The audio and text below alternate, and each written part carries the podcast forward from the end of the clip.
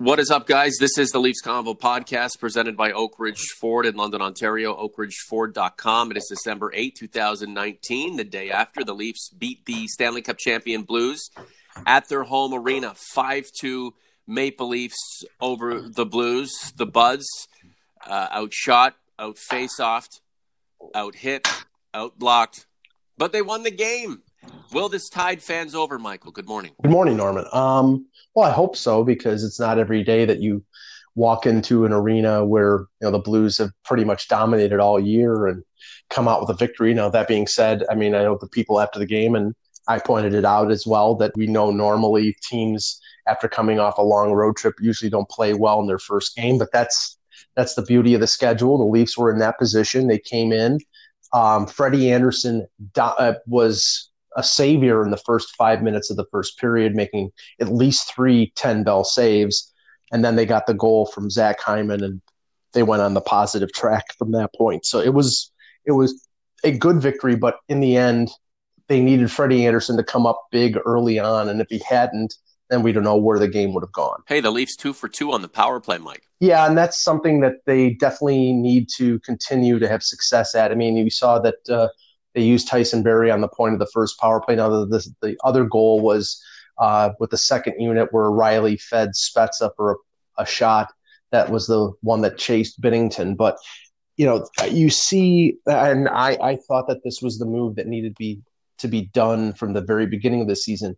You got Tyson Barrie to be a point guy in the power play, a power play quarterback. He was great at that in Colorado. That's not saying that Morgan Rielly isn't a good one, but the one thing that Morgan Rielly doesn't have that Barrie does is a really good shot from the point, and that was the biggest plus about getting Barrie from Colorado. Babcock mm-hmm. did not want to supplant his favorite defenseman in Morgan Rielly, and I get it; he was fifth in the Norris, but you have to take advantage of the tools that you have, and one of the biggest tools of Tyson Barrie is his ability on the power play. Mm-hmm. Rielly with 18 assists leads the team. We're not undercutting Rielly in any way, shape, or form he just needs to do different things and allow others with a bit more of a skill set in particulars to do the things that Rielly has not necessarily shone in. You know what I'm saying? Uh, Zach Hyman mm-hmm. with two goals. Nice to see him getting going where, wherever he plays. He's a spark plug. He provides spunk. He provides energy, and providing offense is a bonus too. The argument, and it ha- it happened for one game, like the game against Colorado, where the Leafs actually had their full complement, with the exception of uh, Trevor Moore, that they would had moved Zach Hyman down to the third line with Kerfoot and Kapanen to put together a checking line. That that can work, but honestly, I think he works best and has worked best either with Matthews or Nylander or Marner and Tavares. And with the injury to Andreas Johnsson, they bring put Hyman back on that line and it paid off with uh, a goal uh, at regular strength and also the, the shorthanded goal where him and Engvall went in on the two on zero. Oh. So I think he belongs on the in the top six on this team, especially with uh, a couple pairings up front that don't concern themselves with defense all the time. And I mean Matthews and Nylander and Tavares and Marner. Their their focus is offensive as it should be, but you need somebody to be defensively responsible on those lines, and also somebody who goes into the corners and and digs out the puck. And Zach Hyman does both. Are you ripping on Mitch for not being a 200 foot player? Come on, man. You know he's great in all three zones, right? Well, no, the only thing I was going to say, and obviously, I always look for you know things when everything is going right. I always look for the one or two things that go wrong just to point them out. It's like they, there, there, you can't complain much about the game last night. They they dominated. They scored four goals in the first period. They you know made uh, good decisions in the second period. They weathered the storm. In the third period, they gave up an early goal. I love that Sheldon Keefe called a timeout to calm the troops down. But up five to two in the third period, the last thing you want to do is make a stupid or, you know, super creative play to mm-hmm. sort of give the other team a chance to score.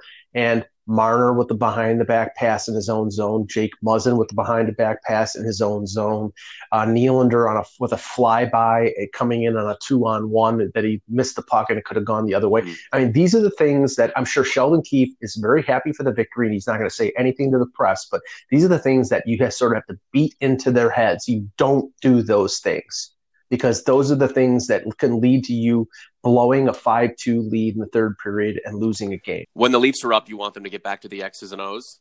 These guys' instincts are to be creative. Um, in in many instances, uh, wonderfully so. In other moments, frustratingly so. Mike uh, Marner with you know being a little bit reckless. I don't know if that is an indication of his defensive game because we know he can D it down when he has to, especially in, in those big moments. Drilling it into their heads to be responsible, especially when the team has the lead.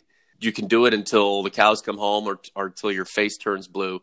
But uh, un, until these guys change the way they operate on the ice, I don't know if it's going to make any effect. Well, I, I think that part of their you know what they've been taught by both Babcock and Keefe is when you've got you know most of the Blues or most of the opposition pressing in the offensive zone, like all five of them down deep, maybe one guy back. That w- where your sort of your safety valve is up the middle, where there's probably nobody there. But the problem is, is that there was somebody there. The pass was bad, or the idea was bad, and, uh, yeah. on one the instance idea, it was. It. That's it. It's the right. I- it's these ideas. Why are you having these ideas? Why are you committing these things in these moments when you don't have to. Right. Just get it off the glass and get it out of the zone. Play, take the safe play. And if they score, if they stop the puck along the glass and they score, then you know you did everything that you could. But you don't throw it up the middle. And you know, I, I mean, that was one piddly little thing that, that sort of bothered me in a, in a game where it was a big two points. Um, they needed, you know, it was a tough opponent, a team that is probably going to be a, a, serious contender to win a second straight cup. Yeah. Um, you know, they're a very, very solid team and they played a very solid game. So it's a good first step on a very tough four game road trip. Now they go to Western Canada where, you know, there'll be a lot of Leaf fans in the building in Vancouver, Calgary, and Edmonton. But, you know, those teams always get worked up for the Leafs when they come into their home barn. OGs, converts inside the community platform are you jealous of the St. Louis Blues and what they have? Yes, the Leafs beat them on Saturday night, but that doesn't mean the Leafs are better than the Blues. That doesn't mean the Leafs will have a better fate in the end than the Blues will. The Blues are the Stanley Cup champions. Are you envious of what the Blues have? And what from the Blues would you like to take from them and add to the Maple Leafs right now? Mitch Marner, his second game back, a couple of points. Having him on the power play is huge. Again, a point per game player. Mike, you're better with Marner than without him. Yeah, and and the the play that he made on the Hyman goal, where you know it was a a nice dish where you know everybody's focused on him, and we know that most teams sort of key on Marner in terms of they know he's not going to shoot or he's a pass first guy. But when you're coming in on an odd man break and you're in a shooting position and you dish it off to Hyman, who takes a one timer, and Binnington was not in position you know that's that's the brilliance of Marner. He is a great playmaker. He's got great vision, and they need him, especially now with uh, you know the the recent difficulties, to sort of you know produce at that level of at least a point per game, help out Tavares, and have a, a second line that generates offense and takes heat off of Matthews, who was really good last night in scoring two goals. You can't you can't you can't uh, not mention Matthews and his uh, his abilities and getting off the schneid after a, a tough streak of not performing. Yeah, but well. it's not about making ends meet, Mike. It's about going to the next level. Other teams are, so why can't the Maple Leafs? M- Matthews can score two goals here and then two goals there, and then look defensively inept for a bunch of games and have the criticism, uh, you know, flow. But what about just a, a, consistent run as as a team, collectively getting better every single time out, going on an eight and two run over ten? Uh, winning 14 mm-hmm. of 20, uh, picking up points in 15 games in a row, and getting back into the mix with the Boston's and, and the and the St. Louis's of the league. Like when when is that going to happen? You know, you have fans of certain players saying, "Well, my guy's doing good. My guy's doing all right. Look, look at the stats. My guy's doing good, so we're good." No, But how does that guy do good? How does his teammates do good? And again, how do all of these guys take their game to the next level? I mean, or is this team even capable uh, the way it is right now? Has a, has enough negativity uh, unfolded for this team this season? Too much of it for for this team to rebound and really take a st- straight charge towards winning a Stanley Cup. Well, I, I think what, right now it's sort of they're in a mode where they're looking at not 20 games for now. They're looking at the here, here and the now and winning and earning every point that they can get because of the position that they put themselves in. If you look at the standings in the Atlantic Division, they're a point out of second place and you know a point out of sixth. I think their focus is let's get straightened out. Let's get back to the team that we know that we are, and let's get in the playoffs. If it's first, 2nd mm-hmm. third in the Atlantic, if it's a wild card, whatever, mm-hmm. let's just get in because I don't know if they're in the position right now where they can say, okay, we, we want to be second in the Atlantic. Well, yeah, I want to date with Jessica Chastain, but I'm not going to get that. So I'm, you know what I'm saying? It's like, I mean, you know, it's just, you, you have to, you have to be able to have realistic expectations. And right now, with 32 points in 31 games, they're on a pace for a little over 82 points. They need to be 95 to 100 points to guarantee themselves a playoff spot. So they're going to have to play better. And I think they're on that road with Sheldon Keefe. Talk about helm. a bunch of ringers going into the playoffs as underdogs. Suits suits them, Mike, the way they played, and if they make some noise in the playoffs and win that first round for the first time in forever, then it will have worked out in our minds. Just a couple more minutes, and then uh, I will bid you good day. The backup goaltending situation is what it is. It's not to anyone's liking at this point right now.